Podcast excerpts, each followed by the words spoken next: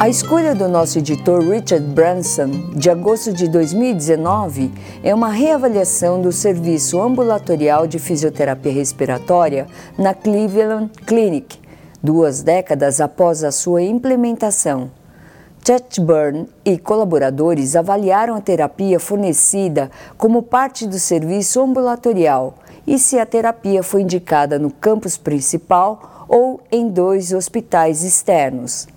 A taxa global de concordância foi menor com o atual serviço de consulta em comparação com os dados históricos. Este declínio foi principalmente devido ao impacto de pedidos inadequados de higiene broncopulmonar. Os autores concluem que o sucesso de um serviço ambulatorial requer vigilância contínua.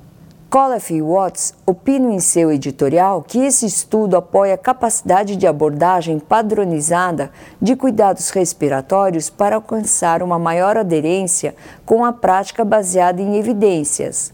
Colef e Watts também sugerem que um serviço ambulatorial de terapia respiratória não é apenas uma ferramenta para melhorar o atendimento ao paciente, mas também um veículo para melhorar a imagem profissional dos terapeutas respiratórios. Baldomero e colaboradores avaliaram as faixas de pressão de condução, drive e pressão, observadas em indivíduos ventilados mecanicamente em um hospital da comunidade. Usando uma análise retrospectiva, os autores relatam os parâmetros do ventilador durante cada período de oito horas do primeiro dia na UTI. Em todos os momentos, a mediana da driving pressure foi maior para a respiração passiva em comparação com a respiração disparada pelo paciente. Eles descobriram que o limiar de segurança de 60% do tempo sugerido para a driving pressure foi frequentemente ultrapassado por estratégias que se concentravam apenas em volume corrente e pressão de platô.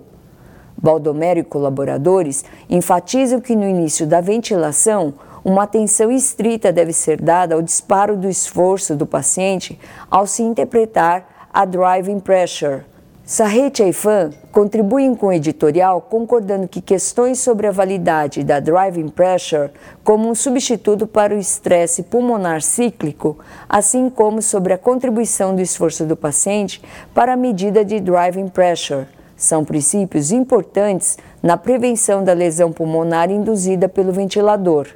Baldomero e colaboradores nos lembram que, até o momento, a medida acoplada matemática e fisiológica de driving pressure foi identificada como marcador de desfecho clínico, mas que ensaios usando a driving pressure como alvo ainda são necessários. Em outro estudo, Mo e colaboradores avaliam os fatores que impactam a implementação de uma estratégia de proteção pulmonar em indivíduos profundamente sedados que ainda estavam disparando o ventilador.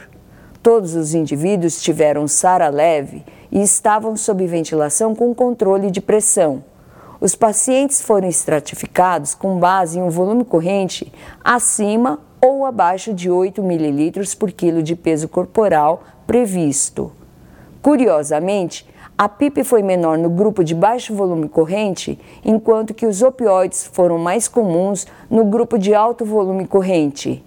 Mo e colaboradores relatam que a alcalose metabólica foi um pouco mais comum no grupo de baixo volume corrente e postulam que o tamponamento pode ser uma estratégia eficaz na proteção pulmonar.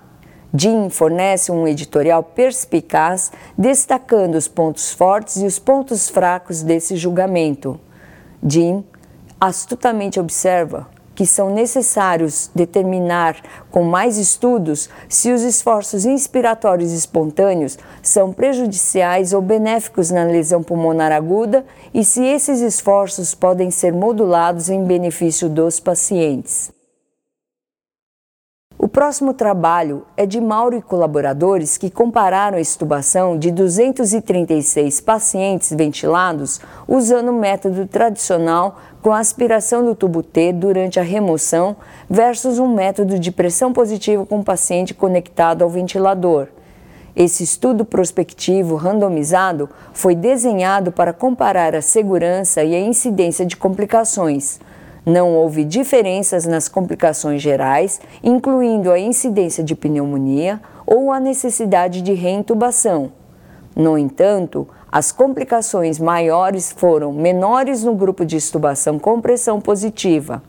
Os autores concluíram desta forma que a abordagem de pressão positiva foi segura e oferece algumas vantagens sobre a aspiração durante a estubação. Dupré e colaboradores avaliam a adição de uma máscara de tronco duplo sobre a terapia de catéter nasal de alto fluxo em indivíduos com insuficiência respiratória hipoxêmica. Em pacientes usando catéter nasal de alto fluxo, a adição da máscara de tronco duplo resultou em um aumento significante na PaO2 sem uma mudança na PaCO2. Portanto, a adição da máscara pode servir como reservatório de oxigênio, enquanto que o alto fluxo do catéter nasal impede a reinalação de CO2. A deficiência de alfa-1 antitripsina é uma causa frequente e pouco reconhecida de doença pulmonar crônica. Vikram e seus colegas relatam a associação entre o diagnóstico tardio e o estado clínico atual do diagnóstico em um pequeno grupo de indivíduos, de N de 40. Vikram e colaboradores demonstram que um diagnóstico tardio da deficiência de alfa-1 antitripsina está associado a sintomas e estado funcional piores e relacionados à DPOC. Seus dados reafirmam que o teste de deficiência de alfa-1 antitripsina deve ser realizado em todos os adultos com obstrução fixa ao fluxo aéreo. Em outro estudo, Ian e colaboradores avaliam a marcha e a distância da caminhada usando um acelerômetro durante o teste da caminhada de 6 minutos em pacientes com índice de massa corporal normal e com índice de massa corporal elevado. O uso do acelerômetro permitiu que o sistema detectasse passos e voltas e cálculos da distância percorrida nos 6 minutos. O acelerômetro foi sensível o suficiente para caracterizar as diferenças dependentes do IMC no padrão de marcha. Nastars e colaboradores avaliam o impacto da raça e da etnia nas taxas de readmissão em 30 dias em pacientes com DPOC. Utilizando os dados do Medicare ao longo de um período de 21 meses, cerca de 90% dos indivíduos foram brancos e o restante negros e hispânicos. No geral, observou-se uma taxa de readmissão de 17%. Nastars e colaboradores concluem que as disparidades raciais e étnicas nas taxas de readmissão podem ser explicadas pelos perfis clínicos mais graves das populações minoritárias. Ao se controlar os riscos clínicos conhecidos, a relação entre raça, etnia e readmissão podem ser evitados. Martini e colaboradores, em outro estudo, avaliaram as atividades de vida diária em escolares com asma. Em um estudo transversal, os autores aplicaram os testes do T-glitre a esses pacientes pediátricos.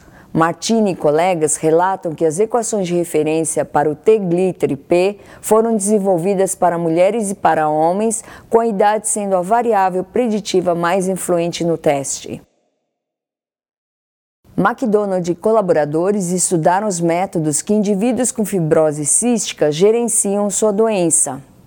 Por meio de entrevistas semi-estruturadas aplicadas aos adultos com fibrose cística, membros da família e profissionais de saúde, observou-se que a principal preocupação dos adultos com fibrose cística foi ser vista como normal. Os participantes do estudo não se associaram com o termo não aderente. As perspectivas dos profissionais de saúde sobre adesão variou de indivíduo para indivíduo com fibrose cística. O tratamento individualizado por meio de diálogos com adultos com fibrose cística e cuidadores pode ser bem sucedido porque adultos com fibrose cística querem fazer o que funciona. O simpósio New Horizons, apresentado em Las Vegas, invocou as questões relacionadas aos eventos adversos associados ao ventilador. Clompas forneceu uma revisão da intenção e de definições da vigilância de eventos adversos associados ao ventilador. O arquiteto do paradigma Eventos Adversos Associados ao Ventilador, que é o artigo de Klompas, detalha o que a vigilância pode realizar e como a pneumonia é determinada.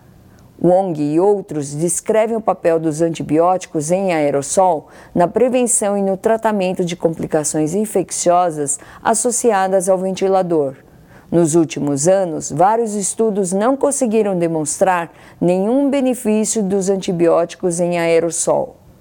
Piraíno analisa o papel dos tubos endotraqueais especiais na prevenção de eventos adversos associados ao ventilador. Embora os eventos adversos associados ao ventilador estejam associados aos resultados objetivos do aumento do tempo de ventilação mecânica, da permanência na UTI e no hospital, e ao aumento do risco de mortalidade, a maioria de estudos especializados não mostra uma diferença nesses desfechos. Dexter e Scott revisam as técnicas de manejo de vias aéreas e o impacto sobre eventos adversos associados ao ventilador. Isso inclui o gerenciamento das pressões do cuff e do tubo endotraqueal e técnicas de aspiração. Finalmente, Callet fornece uma revisão do uso de pacotes de ventilação na incidência de eventos adversos associados ao ventilador. A combinação popular de um grupo de terapias, cuidado com a boca, drenagem de secreção subglótica, cabeça elevada do leito, etc., com a intenção de reduzir a pneumonia associada ao ventilador, não costuma usar eventos adversos associados ao ventilador como desfecho. Carly contribui finalmente para a revisão anual do sono, revisando os artigos importantes publicados no último ano. Isso inclui publicações oriundas de pesquisa original e declarações ou diretrizes dos principais grupos médicos. Para receber o conteúdo deste podcast e de podcasts anteriores da revista, por favor visite nosso website em www.rcjournal.com. Você também poderá se inscrever no nosso website para receber os podcasts de futuros volumes da Respiratory Care.